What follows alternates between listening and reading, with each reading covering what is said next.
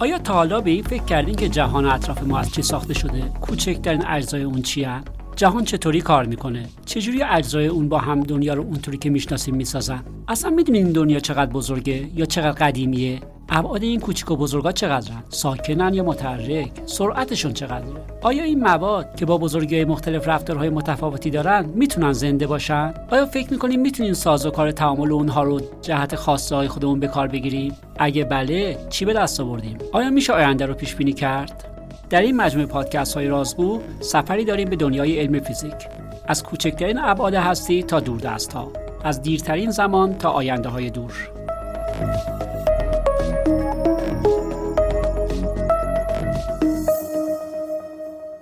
سلام. امروز میزبان دکتر علیرضا ولیزاده استاد فیزیک دانشگاه تحصیلات تکمیلی زنجان و پژوهشگر مؤسسه رهیافت هستیم و می‌خواهیم در مورد موضوع هیجان انگیز و رمزآلود شبکه های عصبی و مغز گفتگو کنیم.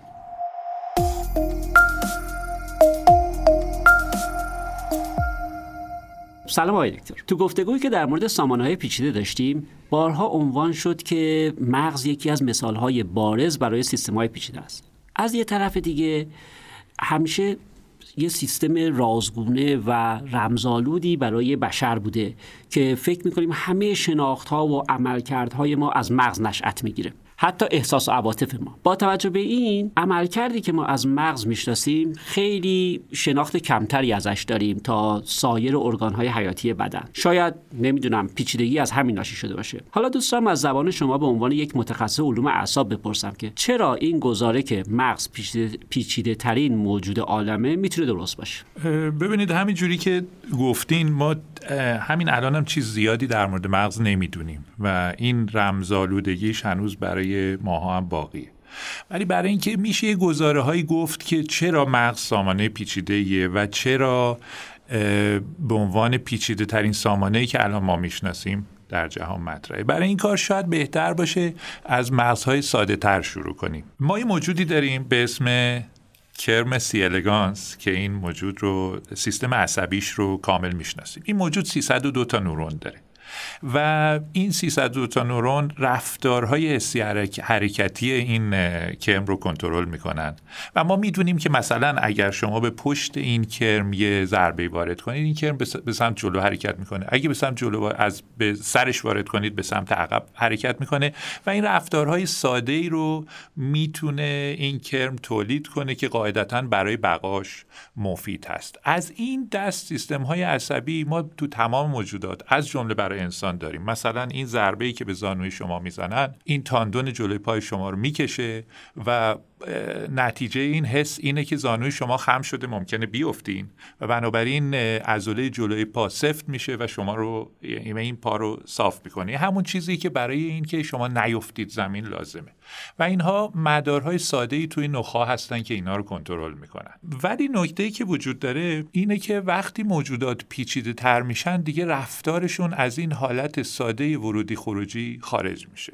مثالی که هست اینه که شما اگه دنبال یه سوسک کرده باشین می‌دونید که کار ساده ای نیست و اگه یه مگس باشه که تقریبا بسیار چالش بزرگی که شما بتونید بگیریدش. این موجوداتی از جنس حشرات یه چیزی از مرتبه یه میلیون نورون دارن. و به همین دلیل می‌تونن که حرکت های پیچیده رو تولید کنن. مثالی که من همیشه می‌زنم مثال آهو و پلنگه. یکی یکی از این موجودات می‌خواد فرار کنه زنده بمونه و اون یکی موجود می‌خواد اینو بگیره باز هم برای زنده موندن برای که غذا به دست بیاره. حرکت آهو بسیار پیچیده است. جهتش رو عوض می‌کنه سرعتش رو عوض می‌کنه و پلنگ هم باید بتونه این حرکت پیچیده رو تحلیل کنه تا بتونه دنبال کنه. یعنی یکی از این موجودات حرکت پیچیده تولید می‌کنه. و یکی از اینها حرکت پیچیده رو باید تحلیل کنه که بتونه این آهو رو شکار کنه. تعداد نورون های این موجودات یه, یه چیزی از مرتبه مثلا ده میلیارد پایین و بالاتره و وقتی حالا یه مقدار جلوتر بریم این چالش ها برای انسان چالش های عجیبتر و پیچیده تری است. شما باید بازار بورس رو تحلیل کنید بر فرض باید از دوستاتون بشنوید منحنی ها رو نگاه کنید از سیاست خبر داشته باشید. تمام اینا رو جمع کنید یه تصمیم بگیرید که کلیک کنید که یه چیزی رو بخرید یا بفروشید. وقتی نگاه می‌کنیم به مغز انسان می‌بینیم یه چیزی از مرتبه 86 میلیارد نورون داره و بنابراین به نظر میاد هرچی که تعداد نورون های سیستم عصبی زیاد شده باعث شده که بتونن کنش های پیچیده تری رو یک تولید کنن و دو بر اساس ورودی های پیچیده تری که از طبیعتشون دارن می‌گیرن واکنش های متناسبی رو اتخاذ کنن. خیلی مثال های قشنگی بود لذت بردم. ولی به نظر میاد که این صحبت که شما کردی پیچیدگی رو فقط در مورد تعداد نورون هایی که نقش بازی می‌کنن در عملکرد مغز بیان کردی ولی ما سیستم های دیگه ای هم داریم که تعداد نقش آفرینان در اون خیلی زیاده. مثلا وقتی در مورد یه فلز داریم صحبت می‌کنیم و خواص فلز رو می‌شناسیم توی اون تعداد بسیار بسیار زیادی اتم تعداد بسیار زیادی در واقع الکترون اونها همه اونجا دارن نقش بازی می‌کنن و اونها رو خیلی خوب می‌شناسیم و می‌تونیم تحلیل بکنیم. هرچند تعدادشون شاید بیشتر از این مرتبه 86 میلیونی هستش که شما فرمودید. ولی چرا اونها رو ما سیستم پیچیده نمیگیم ولی مغز رو میگیم سیستم پیچیده؟ سوال خیلی خوبی بود.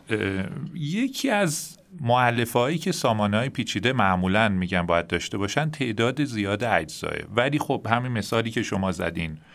مثلا یه قطعه سیلیکونی یا یا هر قطعه حالت جامدی یا هر ماده که ما می‌شناسیم دور برمون روی کره زمین یا مثلا کهکشان راه شیری من فکر می‌کنم یه چیزی حدود 100 میلیارد ستاره داره و اینها هم با هم در حال برهم کنش هستن ولی رفتار این کهکشان قابل پیش بینیه مثلا حتی می‌دونیم چند هزار سال دیگه کدوم ستاره کجا هست. ولی در مورد سیستم های عصبی ما حتی ممکنه ندونیم که یک ساعت بعد این سیستم عصبی چه رفتاری حتی یک ثانیه بعد داره چه رفتاری از خودش نشون میده. برای اینکه به این قضیه پاسخ بدیم خب قاعدتا باید یه نگاه فرگشتی داشته باشیم که من تو طول صحبتام باز به این برمیگردم. منظورت از فرگشت چیه؟ همین چیزی که تکامل این لغت فارسیه که الان رایج شده و به نظر من هم زیباست. ببینید باز من تکرار می‌کنم. موجود زنده یه موجودیه که یه ماده که به طوری ساماندهی شده که بتونه خودش رو نگه داره استیبل باشه و خودش رو تکرار کنه تولید مثل کنه. از چهار میلیارد سال پیش که گمان میره که اولین تکسلولی ها درست شدن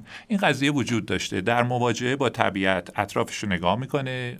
می‌تونه یه باکتری باشه می‌تونه یه موجود پیچیده باشه از این طبیعتش طبیعت اطرافش استفاده می‌کنه غذا به دست میاره از خطرات دوری می‌کنه و الی آخر. و این طبیعتی که من دارم عرض می‌کنم موجودات زنده دیگه هم درش وجود دارن. یعنی هر چی که من دارم میگم محیط هم می‌تونه محیط غیر زنده باشه و هم محیط زنده. و اتفاقی که تو طول فرگشت افتاده اینه که به واسطه رقابت این مسئله زنده موندن به مرور سختتر شده. و وقتی شما به موجودات ساده تر نگاه می‌کنید مثل تکسلولی مثل کرمسی الگانس که گفتم این میشه تا حد زیادی اینها رو به عنوان سیستم های ورودی خروجی در نظر گرفت سیستم عصبیشون. از محیطشون به واسطه حساشون چیزی می‌گیرن و یه اکشنی رو یه واکنشی رو در اصل اتخاذ می‌کنن. ولی برای موجودات پیچیده تر که سیستم های عصبی پیچیده تری دارن سیستم عصبی از یه سیستم ورودی خروجی ساده خارج شده. دلیل زیادی وجود داره که سیستم عصبی موجودات پیچیده. کاری که می‌کنه اینه که یه تصویری از دنیای بیرون داخل سیستم عصبیش می‌سازه و بر اساس این تصویری که داره دنیای بیرون رو می‌تونه پیش بینی کنه. قوانین دنیای بیرون رو می‌تونه حتی کشف کنه و تعمین بده. مثالی که وجود داره اینه که شما وقتی یه توپ رو به سمت یه بچه احیانا یه سال پرتاب کنید نمی‌تونه بگیرتش ولی بعد مدتی تمرین این می‌تونه مسیر توپ رو پیش بینی کنه. به این معنی این بچه تونسته قانون جاذبه رو درک کنه. حرکت پرتابه رو درک کنه. احیانا بادکنک به سمتش پرت کنید فرق می‌کنه رفتارش. استکاک رو تونسته درک کنه.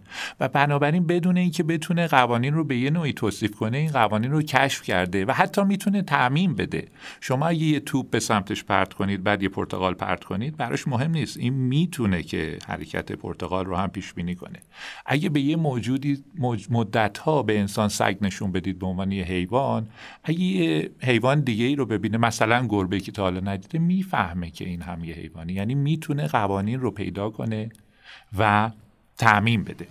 به همین دلیل این نگاه تکاملی برای در از شناخت سیستم عصبی موجودات زنده لازمه و این همون چیزی هست که یه سیستم عصبی رو جدا می‌کنه از بقیه سامانه هایی که تو طبیعت وجود داره. پس منظور شما این هستش که وقتی توی سیستم دیگه مثل کهکشان ها که داری ازش حرف می‌زنی یک واکنش رو در واقع نشون میده نسبت به ذرات دیگه که در کنارش هستش همواره و همواره هم واکنش رو نشون میده. اما برای یک سیستمی مثل مغز که به عنوان پیچیدگیش داری اسم می‌بری در زمانهای مختلف و در مکانهای مختلف می‌تونه واکنش های کاملا متفاوتی نشون بده که قبلا در واقع نشون نداده. و گاهی اصلا یه رفتار کاملا غیر خطی هم در واقع از خودش نشون بده نسبت به اون رفتاری که سایر سامانه هایی که از پیش می‌شناسیم. آیا این تعبیر درست بود؟ بله تعبیر خوب. بنابراین تفاوتی که شما بین این سامانه پیچیده مغز و اون سامانه که تعداد زیادی از اجزا داره شما می‌بینید این هستش که اونها ورودیشون وقتی مشخص باشه کاملا یک خروجی مشخص دارن. اما برای سیستمی مثل سیستم مغز که اون هم تعداد زیاده ورودی مشخص باشه ممکنه در ظرف زمان و مکانهای مختلف رفتارهای متفاوتی در واقع از خودش بروز بده و درک بکنه که دنیای اطرافش چیه. یه جور فیزیکدان داخلی در خود مغز اون کودکی که گفتین در واقع وجود داره. این تعبیر درسته؟ بله بله تعبیر درستیه. من الان می‌خوام یه یکی دو تا مثال براتون بزنم که اگر مثلا شما پشت یه بچه ای رو یه مثلا انگشتتون رو بزنید به پشتش احتمالا اگه دفعه اول ندونه واکنش نشون میده. احساس یه واکنش طبیعیه. ولی اگه سه بار اینو تکرار کنید دفعه سوم که برگشت شما رو نگاه کرده متوجه شده شما خطری براش ندارید. ندارید دفعه سوم واکنش نشون نمیده. این یه مثال خیلی ساده ولی مثال های متنوعی میشه زد که برای ورودی های یکسان سیستم های عصبی خروجی های یکسان به شما نمیدن و بستگی به خیلی چیزها داره که این خروجی که تولید می‌کنن. چیه؟ و همینجوری که فرمودید این می‌تونه بچه تمایز یکی از وجوه تمایز بین سیستم عصبی و سیستم هایی که می‌تونن پیچیده باشن غیر سیستم عصبی در نظر گرفته بسیار خوب. ما توی گفتگوهای قبلی که در مورد سامانه های پیچیده داشتیم ویژگی هایی از سامانه های پیچیده رو من به یاد میارم. در مورد تعداد زیاد عناصرش که صحبت کردیم. یه رفتار دیگری از های پیچیده من شنیدم به نام رفتار برآمده یا امرجنس که ازش میگیم. یا چیزهایی که مثل خودسامانده بودن سیستم نظم خود به خودی که توی سیستم وجود داره. و اینکه هیچ رهبری واحدی توی این سامانه ها وجود نداره و تمام اجزا با همدیگه در حال کار هستن. این پارامترها و این در واقع ویژگی ها رو شما توی مغز چجوری می‌تونی منطبق بکنی و اینها از کجا نشأت گرفته؟ ببینید تعداد زیاد شاید همیشه میگن های پیچیده متشکل از تعداد زیادی اجزا هستند که اینها به نوعی باید غیر خطی باشن. این غیر خطی بودن خیلی اهمیت داره. به خاطر اینکه اصل برهمنهی نباید صادق باشه در مورد. اگه اصل برهمنهی صادق باشه شما اگه یکی از اجزای سیستم رو بشناسید هر چقدر این سیستم رو بزرگ کنید اجزاشو بزرگ کنید قابل پیش بینی ضرب در یه چیز میشه. و بنابراین غیر خطی بودن اهمیت زیادی داره و این چیزی است که ما توی مغز و تو همه های پیچیده می‌بینیم وجود های غیر خطی. من تو مورد مغز صحبت خواهم کرد که هم واحدهای سیستم عصبی ما که نورون ها هستن هم برهم کنشاشون غیر خطیه. اما نکته دیگه که وجود داره اگر شما این اجزا رو داشته باشین تعداد اجزای زیاد. به علاوه علمان های غیر خطی می‌تونید انتظار داشته باشید که اتفاقهایی مثل اتفاق ایمرجنس مثل رفتارهای برآمده از سیستم ببینید.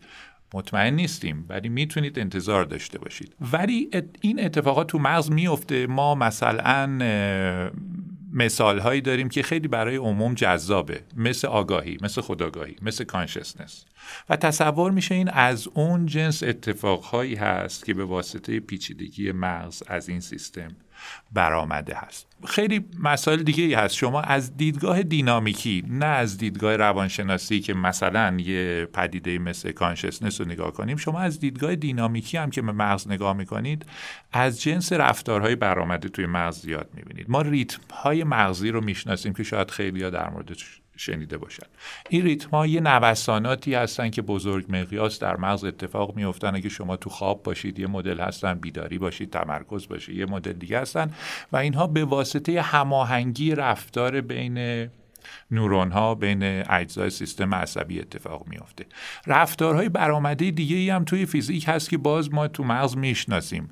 از جمله یه رفتاری به اسم کریتیکالیتی هست. فارسیش بحرانیت. بحرانیت که آزمایشهایی توی 20 سال اخیر انجام شده که نشون میده از یه منظری مغز هم تو مرز بین نظم و بینظمی همون جایی که بهش میگن حالت بحرانی داره عمل می‌کنه و این تواناییهایی بهش میده که بتونه همون هدف اصلی سیستم عصبی مواجهه با طبیعت بهترین مواجهه با طبیعت و استفاده از ورودی های حسی برای اتخاذ بهترین تصمیم یعنی در عین اینکه نظم مشخصی توی مغز حاکم هستش یه بینظمی هایی هم در واقع درش وجود داره که این رو توی یک شرایط بحرانیت در واقع قرار داده. دقیقا. خب در مورد فرگشت صحبت کرده بودی. تکامل مغز گفتی خیلی مؤثر هستش در این که ما این رو الان به صورت این سامانه پیچیده داریم. یه خورده بیشتر در مورد این فرگشت برامون حرف می‌زنی.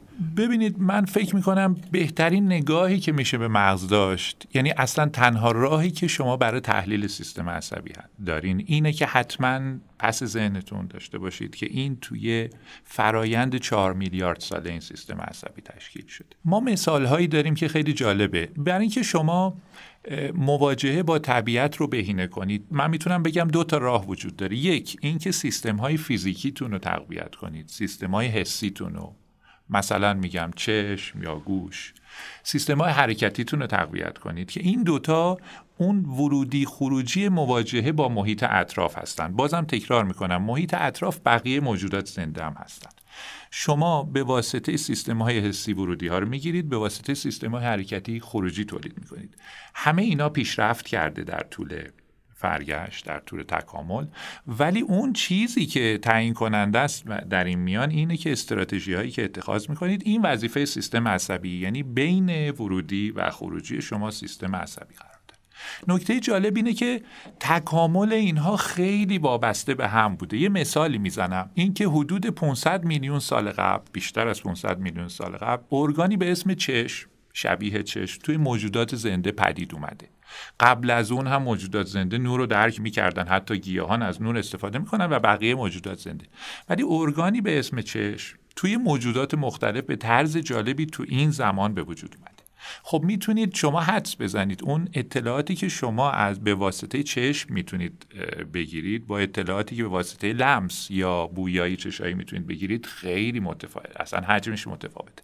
شما بعد از این دوره توی دوره چندین میلیون ساله می‌بینید که سیستم عصبی به طرز شگفتانگیزی رشد کرده.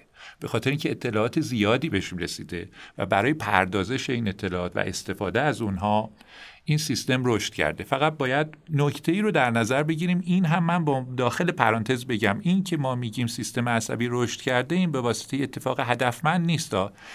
توی تکامل اتفاقی که میفته احتمالا یه سری به صورت تصادفی اتفاقاتی تو سیستم میفته اون اتفاق اگر خوب باشه باقی میمونه اگه خوب نباشه اون موجود از بین میره. این یعنی در واقع مغز خودش رو سامان داده. با یه اتفاق جدید با یک حالا نمی‌دونیم احتمالا که چرا این اتفاق افتاده. با این تغییر ناگهانی که اتفاق افتاد مغز خودش رو در واقع سامان داد و به یک مرحله جدید رسید. و این اون چیزی که به عنوان فرگشت اسمشو می‌ذاری؟ دقیقا. و میشه حد زد که موجوداتی که به صورت تصادفی این اتفاقات براشون میفته دست بالا رو پیدا می‌کنن. و وقتی اونا دست بالا رو پیدا می‌کنن موجودات دیگه هم شانس بقا وقتی خواهند داشت که اونها هم تصادفات خوب رو انتخاب کنن و اینها با هم پیشرفت کنن این تصادفات واقعا چقدر احتمال داره که خوب رو انتخاب بکنن؟ ببینید شما باید هم تعداد موجود ببین احتمال تصادف خیلی خیلی کمه قاعدتا. مخصوصا اگه تصادف خوب بین این همه تصادف که اتفاق میفته یه تغییری صورت بگیره که این تغییر مفید بوده باشه. ولی نکته ای که وجود داره time scale یعنی مقیاس زمانی اینها رو وقتی در نظر بگیریم تغییرات تو طول میلیون ها سال اتفاق میفتن و تو این طول میلیون ها سال شما می‌تونید بگید چند تا نسل وجود داشته باشه. تو هر نسلی چند تا موجود باشن. وقتی اینا رو ضرب می‌کنید عدد خیلی بزرگی پیدا میشه که وقتی ضرب در احتمال کوچیک میشه احتمال قابل توجه میشه. من دوست دارم فقط دوست مثال دیگه هم بزنم برای روشن شدن که فقط چشم نیست. یه موقعی در شاید برای خیلی جالب باشه که اون چیزی که انسان رو انسان کرده یکی از دلایلش که میگن موقعی که انسان از درخت پایین اومده دستش آزاد شده.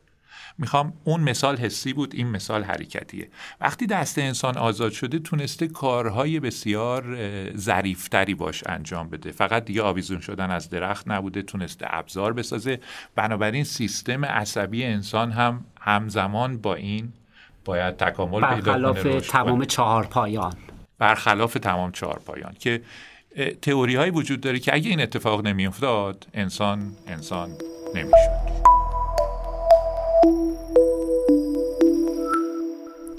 اتفاقی که در مورد فرگشت گفتی مغز تکامل پیدا کرد آیا همیشه به این معنی هستش که در مواجهه با چیزهای بیرونی تکمیل شدن به معنی اضافه شدن در واقع سامانه هستش؟ یا این امکان هم وجود داره که گاهی این سامانه ببینه که یه چیزهایی به دردش نمی‌خوره و اون رو حذف بکنه و این هم جزی از فرگشت باشه؟ آره. نوع سوالتون جالب بود که گفتید این سامانه ببینه که چیزی به دردش نمی‌خوره. شما وقتی بعد از اینکه اتفاق میفته به فرگشت نگاه می‌کنید به نظر میاد این خیلی هوشمند بوده. یعنی به نظر میاد که کاری رو کرده که واقعا درست بوده. ولی باید دقت کنیم که فرگشت یه فرایند تصادفیه. بنابراین می‌تونه اتفاقات بد بیفته. و خیلی موقع اتفاقات بد اتفاقاتی که به نفع موجود نیستن تعدادشون حتی بیشتر از اتفاقاتی هست که به نفع موجود. یعنی منقرضش می‌کنه؟ می‌تونه حتی این اتفاق بیفته ولی من نکته که می‌خوام بگم اینه که اتفاق بد. مثلا فرض کنید که سیستم بویایی یه موجودی تضعیف بشه بعد از یه جهشی که اتفاق میفته به صورت تصادف نکته که وجود داره آیا این تضعیف منجر به انقراض گونه یعنی منجر میشه که این موجود بمیره شانس بقا نداشته باشه. اگه نداشته باشه اون اتفاق رو شما دیگه نمی‌بینید. یعنی اتفاق بد از بین میره. ولی اگه شانس بقا داشته باشه میمونه. یعنی شما ممکنه که یه حرکت به سمت عقب اتفاق بیفته ولی موجود شانس بقا داشته باشه. همونجوری که برای انسان تو اکثر سیستم های فیزیکی و حسیش افتاده. به خاطر اینکه انسان سیستم عصبیش خیلی پیشرفته شده سیستم های حسی و حرکتیش کم کم با اتفاقات احتمالا بدی که ممکنه افتاده باشه مثلا بویایی انسان احتمالا نسبت به چند میلیون سال پیش ضعیفتر شده. ولی این تأثیری تو شانس بقای انسان نداشته پس بنابراین اتفاقات رو به عقب هم ممکنه که باقی بمونه. خب با صحبت که شد در واقع دیدیم که مغز یک نمونه ایدئالی از یک سامانه پیچیده به زعم فیزیکدان است حالا این سامانه پیچیده حتما یک سری نقش داخلی هم داره.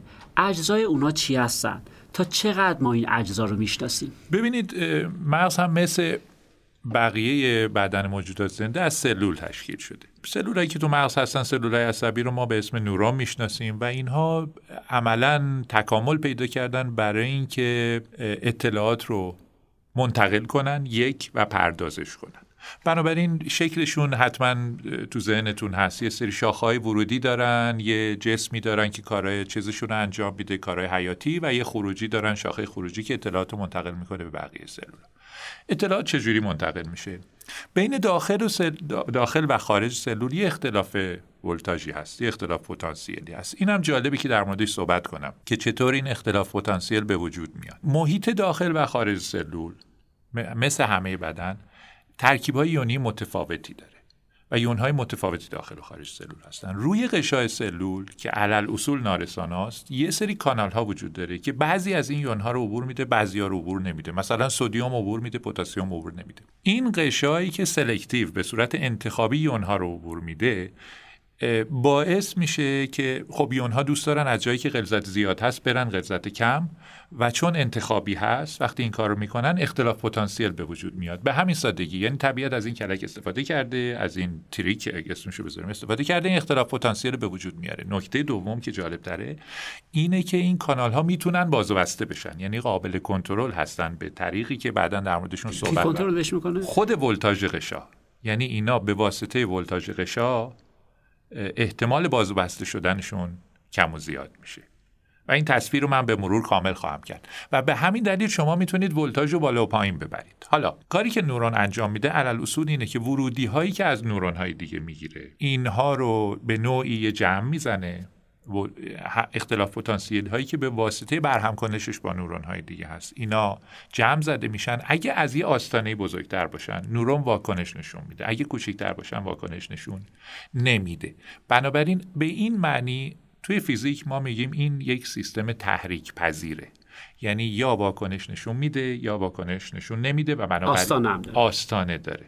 و ما اینو می‌دونیم که این یکی از غیر خطی ترین موجوداته به خاطر اینکه خروجیش متناسب با ورودی نیست. اینجوری نیست که اگه ورودی رو دو برابر کنید خروجی دو برابر بشه. این سیستم کاملا غیر خطیه و یه سیستم تحریک پذیره اگه خروجی زیر آستانه باشه فعالیت نمی‌کنه. بالای آستانه باشه این نورون شما فعالیت می‌کنه. اما نکته دیگه ای که وجود داره اینه که نورون یه جمع زننده ساده نیست.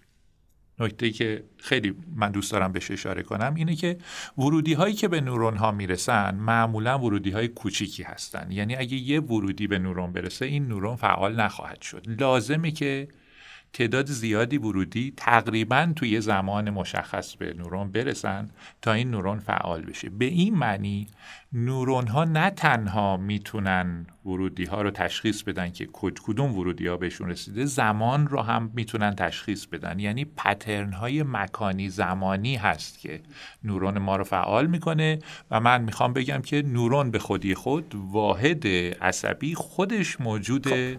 پیچیده به این معنی و غیر خطی در مورد این نورون های گفتی هر کدومشون با اطرافشون چه در زمان و چه در مکان در رابطه هستن. آیا اینطوره که مثلا ما یه بخشی از مغز رو داریم که فقط مربوط به چشم هستش بینایی هستش این, چیزی که شنیدم. آیا این نورون های مربوط به قسمت بینایی فقط با خودشون در ارتباط هستن؟ یا این نورون ها می‌تونن با نورون هایی که مربوط به بخش بویایی بخش حرکتی یا بخش حسای دیگه هم هستش در ارتباط باشن؟ آیا این نورون ها جدا جدا عمل می‌کنن یا اینکه واقعا یه سیستم پیوستاری اینجا دارن؟ ببینید من در بعدا در مورد اینکه مغز انسان یه ارتباطات ماجولار داره بعدا صحبت خواهم کرد. ولی اینجا فقط اشاره به این بکنم که نورون ها علل اصول با تعداد زیادی نورون دیگه در ارتباط هستن. به صورت متوسط توی پوسته قشر مغز انسان هر نورون از 5000 تا نورون دیگه ورودی می‌گیره. متوسط دارم عرض می‌کنم. به 5000 تا نورون دیگه هم ورودی میده.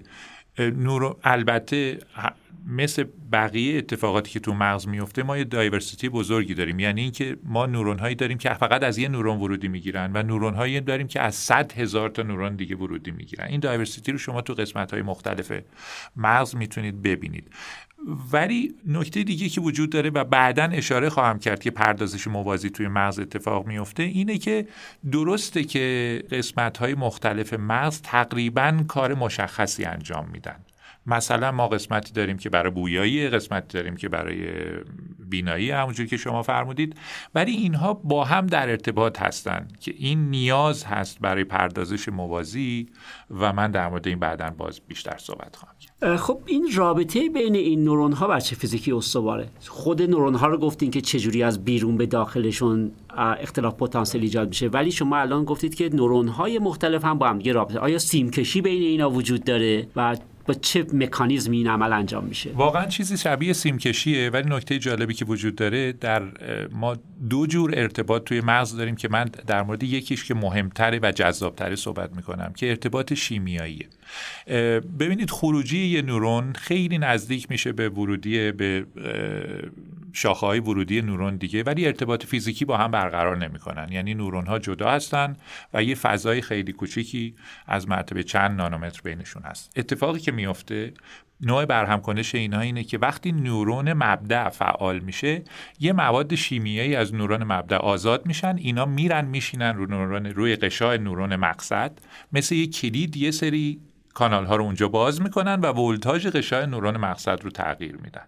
این چیزی است که ما به اسم سیناپس های شیمیایی ازش می‌شناسیم. همونجوری که گفتم این تعداد زیادی از این ورودی ها برای هر نورون وجود داره از مرتبه چند هزار تا و نکته ای که در مورد این سیناپس های شیمیایی وجود داره اینه که اون تلنگری که به نورون مقصد می‌زنن تو طول زمان تغییر می‌کنه. این چیزی هست که ما اسمش رو بعدا plasticity می‌ذاریم و این توی یادگیری و حافظه تاثیر خواهد داشت. این ساختارها یعنی نورون ها و سیناپس ها آیا تو مغز یکسان توضیح شدن و همگنن یا ممکنه تو یه بخشی از مغز تعدادشون بیشتر باشه یه جای دیگه تعدادشون کمتر باشه؟ حتما این ناهمگنی رو اصلا یکی از اصولیه که توی مغز وجود داره. یعنی این ناهمگنی رو توی اسکیل خیلی بزرگ می‌بینید. یعنی همجوری که مثلا شما ناحیه از مغز هست که نورون ها به شدت با هم در ارتباطن توی مخچه و نواحی از مغز هست که یه نورون فقط از یه نورون ورودی می‌گیره و به یه نورون ورودی میده تو سیستم های حسی این چیزها رو داریم. این ناهمگنی توی مغز وجود داره و یکی از اصولی هست که مغز رو یه موجود پیچیده می‌کنه. این ناهمگنی که ازش صحبت می‌کنی دو جور من می‌تونه توی ذهنم تدایی میشه. یکی ناهمگنی که به لحاظ فضایی در واقع تو مغز وجود داره. ممکنه که مثلا جلوی مغز نوع نورون ها نوع سیناپس هاش متفاوت و حالا تراکمش کمتر باشه از ناحیه مثلا ساقه مغز. یه نوع دیگه هم برای من ناهمگنی روی زمان در واقع می‌تونه باشه. آیا در طی زمان که این حالا نه فرگشت حتی توی طول زندگی ما این ناهمگنی ها تغییر می‌کنه؟ اگر تغییر می‌کنه چه بازتابی توی زندگی ما داره؟ ببینید شاید بد نباشه که اینجوری به مغز نگاه کنیم که تا حد زیادی میشه این در نظر گرفت که هر ناحیه از مغز یک کار متفاوتی انجام میده. نمیگم مشخص بلکه میگم متفاوت چون بسیاری از نواحی هستن که کارشون هنوز برای ما مشخص نیست ولی به هر حال می‌دونیم که متفاوت نکته که در مورد مغز وجود داره اینه که ساختار مغز تو طول تکامل شکل گرفته. هرچی شما به سمت نخا به سمت ساقه مغز اصطلاحا نزدیک میشید نواحی قدیمی تری هستن که می‌تونید حدس بزنید که فرایندهای پایه‌ای تر از حیات رو کنترل می‌کنن. مثل مثلا تنفس مثل تولید ضربان قلب و الی آخر. ولی شما هرچی قاعده وجود داره که هرچی به سمت قشر مغز میاید و بیشتر از اون هرچی به سمت جلوی مغز میان نواحی هستن که اینا تو طول تکامل دیرتر ساخته شدن. و فرایندهای مرتبه بالاتری رو کنترل می‌کنن. این قشر مغز در مورد برای پستانداران خیلی مشخصه هست به نسبت موجودات دیگه و برای انسان این قسمت پیش پیشانی خیلی مشخصه است که اصلا ما رو این جدا کرده از موجودات دیگه. و نکته جالب دیگه ای که وجود داره هرچی شما به قسمت های جدیدتر تو طول تکامل می‌رسید ساختارهای مشخص کمتر دیده میشن. یعنی برای قسمت های قدیمی تر نزدیک ساقه, ساقه مغز نواحی مغز خیلی مشخصن مرزهای مشخصی دارن از بد و تولد تقریبا شکل می‌گیرن. ولی شما وقتی به قشر مغز می‌رسید قشر مغز تو بد و تولد یه تقریبا بی ساختاره. یعنی تمام نواحیش شبیه هم هستن ارتباطات شبیه همه. اون چیزی قشر مغز رو شکل میده تج... اون چیزی که قشر مغز رو شکل میده. تو طول رشد کودک تجربیات هست و بعد از اون هست که شما می‌بینید مثلا ناحیه بینایی شکل می‌گیره تو قشر مغز شنوایی شکل می‌گیره. از ابتدا اینها ممکنه که به این شکلی که برای بزرگسال وجود دارن وجود نداشته باشن و این همون دلیلی هست که بعضی تجربه ها تو بعضی سنین خیلی مهم هست. یعنی به یه معنی کودک دیدن رو یاد می‌گیره شنیدن رو یاد می‌گیره. اینجوری نیست که اگه اینا رو یاد نگیره بتونه ببینه و بشنوه. یعنی اگه یه کودکی رو ما وقتی به دنیا میاد دائم توی محلی قرار بدیم که تاریکه و هیچ وقت ورودی نور بهش وارد نشه ممکنه اون بخشی از مغز که مربوط به بینایی هستش هیچ وقت کامل نشه. بله به اون شکل درستش یا دست کم به شکل درستش بله و بله. قاعدتا خب بعد سوال بعدیم این میشه که آیا مغز ما این قابلیت رو داره که اگر آسیب دید یا اگر دیرتر اتفاقی براش افتاد خودشو بازسازی بکنه؟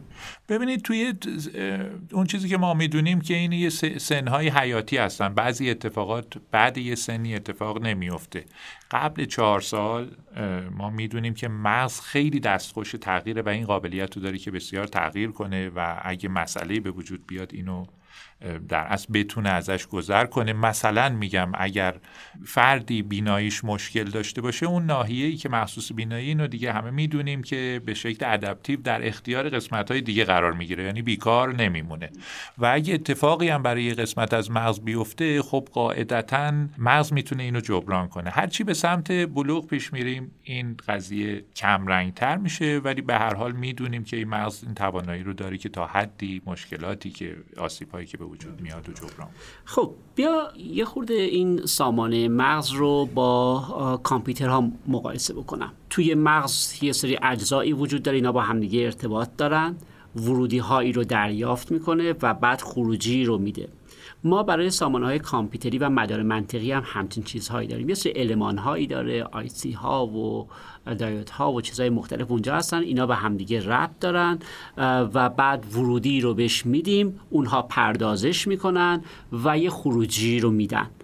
این تفاوت این دو تا سیستم که یه جوری مدار منطقی و مغز باشه رو شما تو چی می‌بینید؟ بنابراین به نظر میاد از نظر تعداد اینا به زودی قابل مقایسه خواهند شد. این از منظر تعداد. اما نکته هایی در مورد مغز وجود داره که به نظر میاد هنوز در مورد سیستم های رایانه ای ازش استفاده نشده.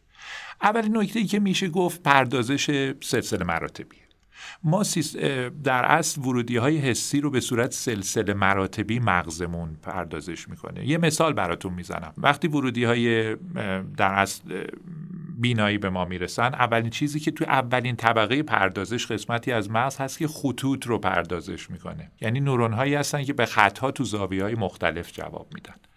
ورودی این قسمت میره به قسمت دیگه ای که زوایا رو پردازش می‌کنه. یعنی شما زوایای اون در از تصویری که داریم می‌بینید اونجا یه نورون های هستن که به اونها پاسخ میدن. قسمت بعدی جایی هست که شکل های prototypical رو پردازش می‌کنه. مثلا میگم مربع بیضی و الی و همین پردازش ها بعد مدتی می‌رسه به جاهایی که مثلا یه دونه ماشین رو پردازش می‌کنه. قسمت خیلی بزرگی هست که صورت انسان رو پردازش می‌کنه و اینا به صورت, به صورت سلسله مراتبی این اتفاق میافته. این یک این همون ایده ای هست که منجر شده به deep neural network ها اگه شنیده باشید این این پردازشه. سلسله مراتبی. من اینجا فقط داخل پرانتز بگم که از این نوع پردازش به هر حال الهام داره گرفته میشه ولی اینها fact هایی هستن که مهم هستن تو پردازش حسی توی مغز انسان ولی تو سیستم های کامپیوتری حداقل تا اونجایی که ما می‌شناسیم هنوز به کار گرفته نشدن. نکته دوم که خیلی هم بهش اشاره میشه پردازش موازیه. ببینید پردازش موازی باز من از بینایی مثال می‌زنم. رنگ یه جایی پردازش میشه. یعنی یه مسیری هست که تو مغز که رنگ رو پردازش می‌کنه. شکل ها شکل هندسی ها مسیر دیگه ای هست. کجایی اجسام مسیر دیگه ای هست؟ اینکه اون اونجا قرار گرفته این مثلا شما اینجا هستید اینها جای دیگه پردازش میشه. بنابراین شما یه پردازش موازی دارید که در اصل ویژگی های مختلف ورودی حسی رو تو مسیرهای مختلف اندازه می‌گیرید. ولی این دومی نتیجه قطعیش این خواهد بود که این ویژگی هایی که جای مختلف دارن پردازش میشن به هر حال باید تجمیع بشن یه جایی. و این چیزی هست که اهمیت ساختار مغز رو نشون میده که برای اینکه این پردازش موازی رو بتونه اول یک انجام بده و دو تجمیعش کنه. یه چیزایی هم در مورد پردازش پیشخوردی توی مغز شنیدم که وچه تمایز بین شبکه های عصبی غیر طبیعی و طبیعی هستش. در مورد اونم برامون حرف می‌زنید. خیلی ممنون که یادآوری کردید ببینید باز این سیستم های ای آی که الان ساخته میشه بر اساس فکت هایی که در مورد مغز وجود داره اساسا پیشخوردی هستن. یعنی همین اشاره که من کردم در مورد سیستم بینایی به نظر میاد که مغز هم داره پردازش پیشخوردی انجام میده. ولی شما وقتی به ساختار مغز نگاه می‌کنید به طرز عجیبی تعداد ارتباطاتی که پسخوردی هستن. یعنی از منطقه های بالاتر به منطقه های پایین تر تعدادشون بیشتر از تعداد اتصالات پیشخورد منظور چه منطقه بالاتر پایین تر؟ این پردازش سلسله مراتبی اگه یادمون بیاد اینها لول های پردازش وجود داره. مناطق پایین تر منظور من این اون جاهایی هست که ویژگی های اول رو ویژگی های دم دستی رو پردازش می‌کنه و همینجور ما به سمت جلو میریم مناطق بالاتر هستن. خب یادمون بیاد که پردازش تو مغز سلسله مراتبیه و این این رو به ذهن متبادر می‌کنه که انتقال اطلاعات پیشخوردی هست. ولی وقتی به ساختار مغز نگاه می‌کنیم می‌بینیم که تعداد زیادی connection ارتباط پسخوردی وجود داره. یعنی از نواحی بالاتر به نواحی پایینتر تو این ساختار سلسله مراتبی تو این پردازش سلسله مراتبی. حتی تعداد connection های پسخوردی خیلی بیشتره. 90 درصد connection ها پیشخوردی نیستن. پسخوردی هستن و بازخوردی. یعنی تو هر ناحیه‌ای که داره پردازش انجام میشه بین نورون های همون ناحیه هم تعداد زیادی connection وجود داره. و این می‌تونه به ما بگه که چرا یه سیستم عصبی می‌تونه فرایندی مثل توجه توجه انتخابی داشته باشه. قسمتی از ورودی رو در نظر بگیره قسمتش رو در نظر نگیره. به صدای شما گوش بده به صدای من گوش نده. اون قسمت تصویر رو نگاه همه اینها کار ارتباطات پسخوردیه که ما تو سیستم های غیر سیستم موجود زنده هنوز اینها رو استفاده نکردیم. نکته دومی هم که دوست دارم بگم اینه که یادمون باشه که این سیستم عصبی یه تصویر از دنیای بیرون توی خودش داره و ورودی ها رو با اون تصویر مقایسه می‌کنه. بنابراین این ارتباطات بازخوردی داخل ناحیه و پس خوردی. از نوایی بالاتر به پایین تر این وظایف رو می‌تونن برای سیستم عصبی انجام بده خب این اطلاعاتی رو که میگی از کجا به دست آوردی؟ چجوری اندازه اندازه گیری کردین اینا رو شما؟ صحبتی که الان میشه اینه که وضعیتی که ما الان تو این دو سه دهه اخیر داریم مثل زمانی که گالیله تلسکوپش رو گرفته سمت آسمون و تونسته با دقت بیشتری آسمون رو ببینه. ما عملا شاید تا سی سال پیش خیلی اطلاعات زیادی از درون مغز نداریم. هنوزم البته نداریم عرض خواهم کرد. ولی الان ابزاری داریم که می‌تونیم توی مقیاس های زمانی و مکانی مختلف از داخل مغز اطلاعات داشته باشیم. یکی از این ابزار ابزارها امارهای MRI هست که ما می‌تونیم ساختار مغز رو ببینیم و حتی می‌تونیم تغییرات متابولیسم داخل مغز رو با دستگاهی که FMRI هست اونم می‌تونیم اندازه بگیریم که ببینیم کجاها انرژی بیشتری مصرف شده احیانا فعالیت بیشتری داشته اون ناحیه از مغز. روش های دیگه ای وجود داره دستگاه ایجی e نوار مغزی وجود داره که از بیرون مغز شما اطلاعات اتفاقات الکتریکی فعالیت هایی که اونجا انجام شده رو می‌تونید ببینید. ولی البته دقت کنید که وقتی از بیرون مغز این فعالیت ها رو نگاه می‌کنید تنها چیزی که می‌بینید یه فعالیت مینفیلده یعنی متوسط فعالیت تعداد زیادی از نورون ها رو می‌بینید. شاید این همینجا گفتنش خوبه که نهایتا اگر ما بخوایم برداشت با دقت خوبی از مغز داشته باشیم دقت کنید که ما 86 میلیارد نورون تو مغز داریم. و تو هر میلیمتر مکعب حدود سی هزار تا نورون وجود دارن توی مغز.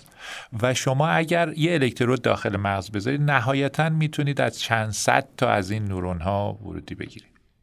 یعنی فعالیتشون رو ثبت کنید و این اون جایی هست که خیلی اهمیت پیدا می‌کنه که از این اطلاعات جسته گریخته و مینفیلد چجوری بتونید فعالیت واقعی مغز رو تحلیل کنید و تفسیر کنید. یه دکمه ازش پیدا می‌کنید و می‌خواهید اون کت شلوار رو در واقع بسازید. دقیقا مثل این میمونه. بله. یکی از وچه مشخصه های ما که معمولا به مغز ربطش میدیم و به این سیستم عصبیمون ربطش میدیم و خیلی برامون جالبه به عنوان انسان حافظه است. شما حافظه رو چجوری تعبیر و تفسیر می‌کنید؟ خب ببینید یه واقعیتی که در مورد مغز وجود داره اینه که مغز اصطلاحا پلاستیکه.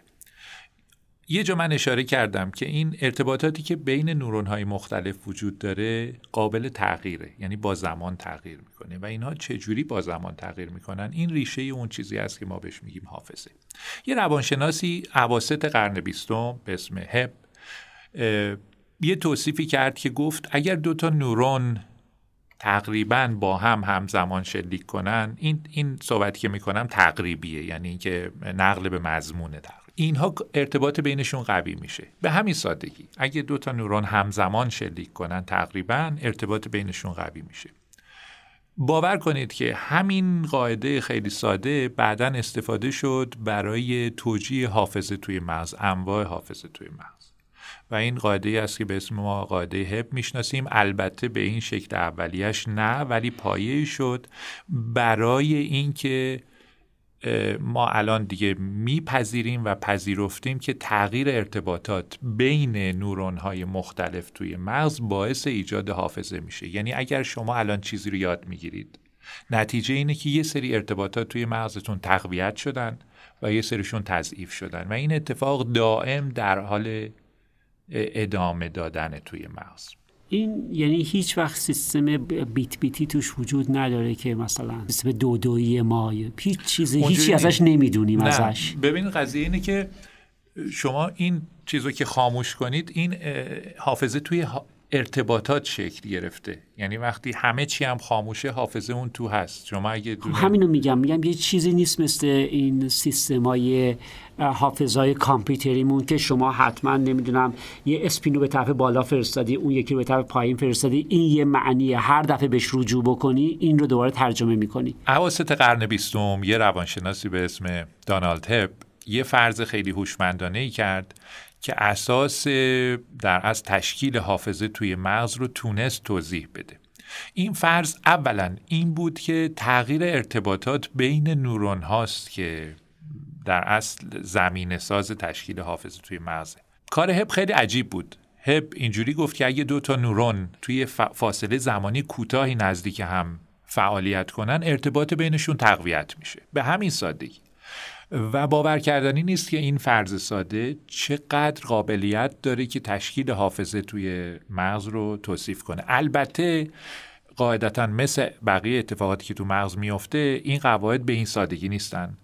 ولی نکته که ما الان می‌دونیم اینه که حافظه به واسطه تغییر ارتباطات تغییر وزن سیناپسا بین مغز بین نورون های مختلف مغز به وجود میاد. نکته جالب اینه که از این ایده استفاده شد. تغییر وزن ارتباطات بین اجزای سیستم برای اینکه حافظه باشه AI با این فرض اصلا به وجود اومده. شما تمام روش هایی که وجود داره الان توی AI بر این فرض به وجود اومده چیه؟ Artificial Intelligence یا هوش مصنوعی ببخشید.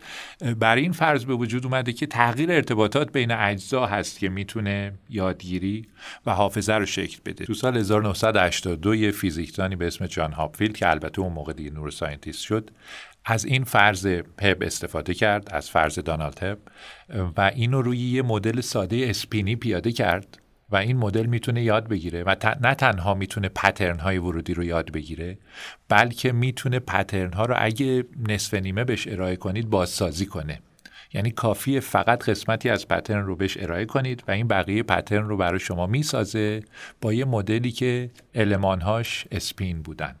و این نشون میده که این فرضیه چقدر قویه و البته میگم توی مغز اتفاقاتی که میفته معمولا ساده نیستن پیچیده هستن دایورسیتی توشون زیاده. ولی چیزی که الان بهش اعتماد وجود داره اینه که حافظه با تغییر وزن سیناپس ها اتفاق میفته ولی و الان اگه من و شما چیزی یاد می‌گیریم یه سری سیناپس ها توی مغزمون از بین میرن به وجود میان یا اندازهشون تغییر می‌کنه و ما یه چیزی رو یاد می‌گیریم یا فراموش می‌کنیم. تغییر وزن به این معنی هستش که تراکم اونها بیشتر و کمتر میشه. هم این هست یعنی فیزیکلی اینا به وجود میان از بین میرن این هم می‌تونه باشه و وزن اون تلنگری هست که اون مقدار تغییر ولتاژی است که نورون مبدا به نورون مقصد اعمال می‌کنه. و این هم قابل تغییره به روش های مختلف.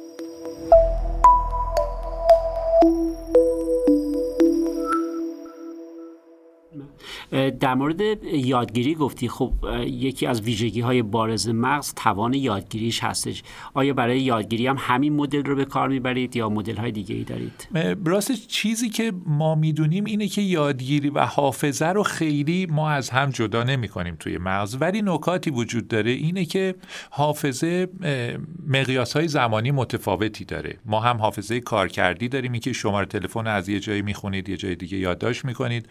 حافظه وجود داره که یک کلمه انگلیسی رو چند دقیقه یادتون میمونه شب یادتون میره و حافظه هم وجود داره که شما بعد سالها هنوز اینا رو دارید. اون چیزی که من می‌تونم بگم اینه که شما وقتی چیزی رو یاد می‌گیرید معمولا منتقل میشه نواحی از مغز به حافظه کوتاه مدت شما و فرایندهایی وجود داره از جمله در خواب که اینها رو منتقل می‌کنه به حافظه بلند مدت شما یعنی حتی مکان اون جایی که این حافظه شکل گرفته رو هم تغییر میده. و فقط به صورت چیز بهتون بگم از یه جایی به اسم هیپوکم که خیلی مهمه تو حافظه کوتاه مدت ظاهرا به قشر مغز منتقل میشه و به حافظه بلند مدت تبدیل خب ممنونم. بریم سراغ یه وچه دیگه.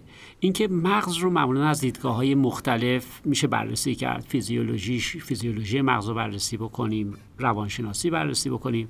اما شما به عنوان یه فیزیکدان چه وجوهی از مغز رو مد نظرتون هست و بررسی می‌کنید. ببینید اصلا وقتی ما صحبت از یه نورون انتقال اطلاعات می‌کنیم اولین چیزی که هست اختلاف ولتاژه. بنابراین شما با تحلیل یه سیستم الکتریکی سر و کار دارین. یعنی تمام مدل هایی که ما برای, برای نورون ها داریم بر اساس یه سری مقاومت و خازن نوشته شدن. بنابراین شما با یه سری مدل روبرو هستین.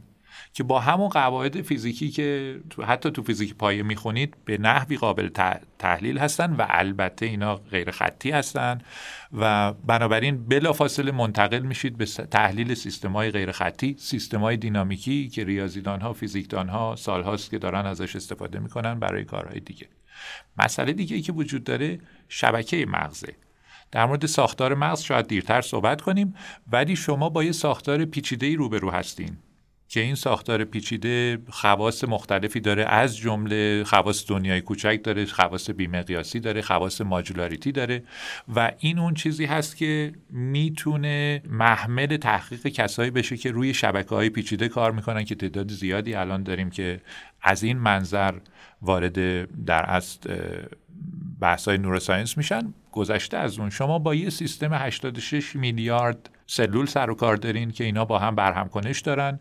بنابراین مکانیک آماری حتما اینجا حرفایی برای گفتن داره و هم اونجا که صحبت از بحرانیت کردیم صحبت از ریتم ها کردیم این جاهایی است که فیزیکدان ها از جمله ماها روش کار می‌کنیم و می‌تونه محمل تحقیق این خب این اطلاعاتی که در واقع از مغز می‌گیرید چه نوع اطلاعاتی هستش و از چه ابزاری استفاده می‌کنید براش؟ ببینید ما توی مقیاس های مختلف مکانی و زمانی می‌تونیم از مغز اطلاعات کسب کنیم با تکنولوژی هایی که الان وجود داره مخصوصا توی 20 سال اخیر اینا. در از گسترش پیدا کردن. نکته که وجود داره اول اینه که محدودیتش رو بگم. تعداد نورون هایی که ما تو مغز داریم خیلی زیاده و غیر ممکنه که فعالیت اینها رو ما بتونیم ثبت کنیم در آن واحد همه اینها رو ثبت کنیم. ولی روش هایی وجود داره که می‌تونید متوسط فعالیت اینها رو داشته باشین. از جمله اف از جمله ایجی از جمله الکترودهایی که داخل مغز می‌ذارن.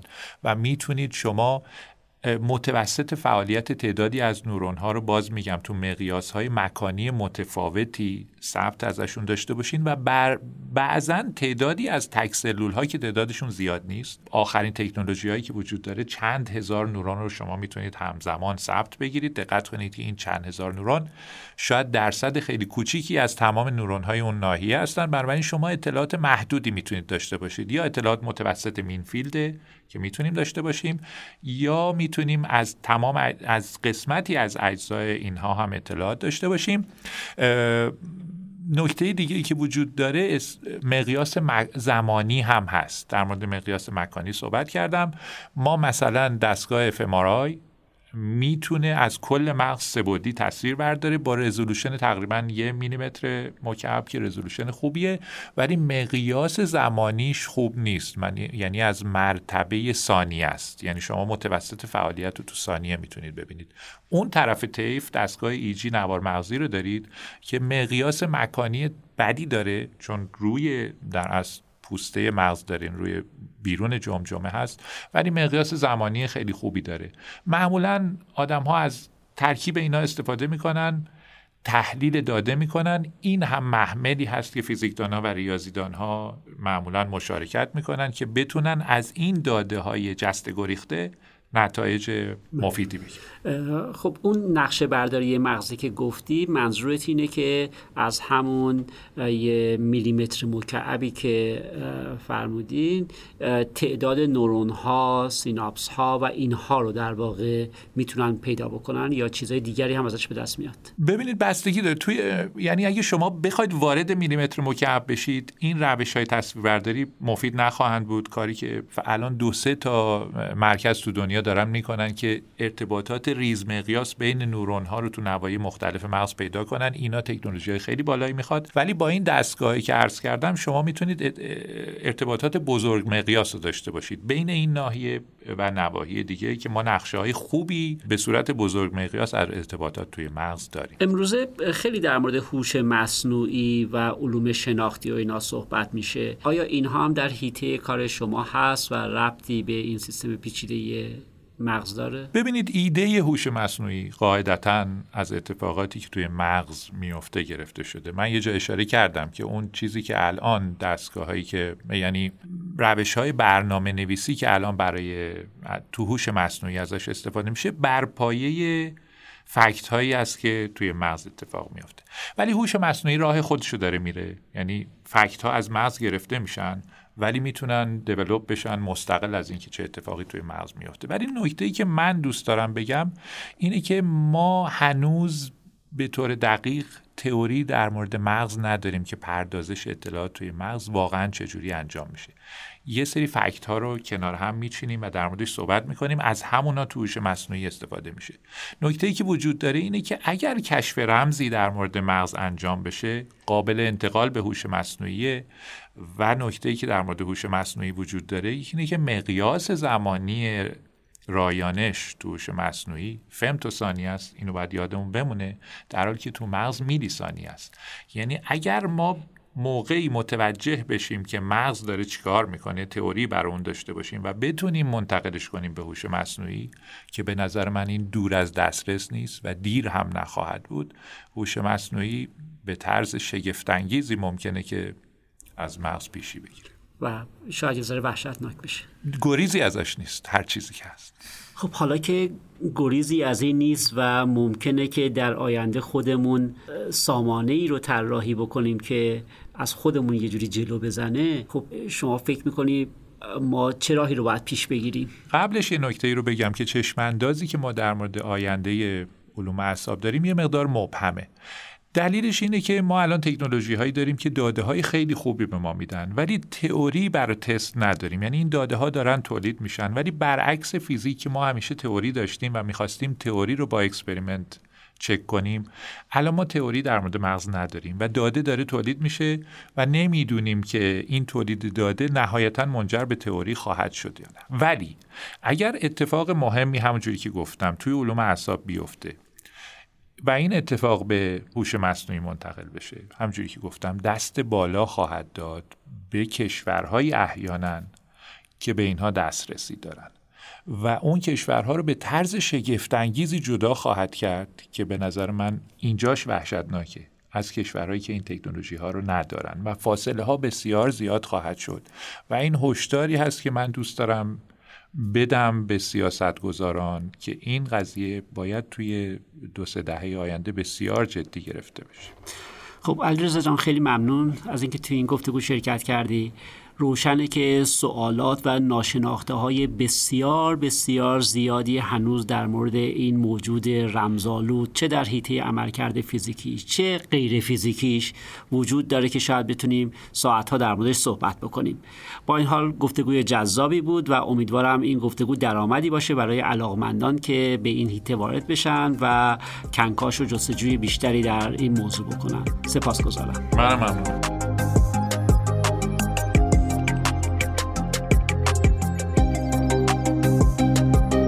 از اینکه شنونده اپیزود دوازدهم رازگو بودید از شما متشکرم ما رو می‌تونید در بسترهای Castbox، Google Podcast، Apple Podcast و اینستاگرام بشنوید و دنبال کنید. من حمید رضا مشفق، استاد فیزیک دانشگاه تهران هستم و روزهای خوب و سرشار از سلامتی رو براتون آرزو می‌کنم. خدا نگهدار.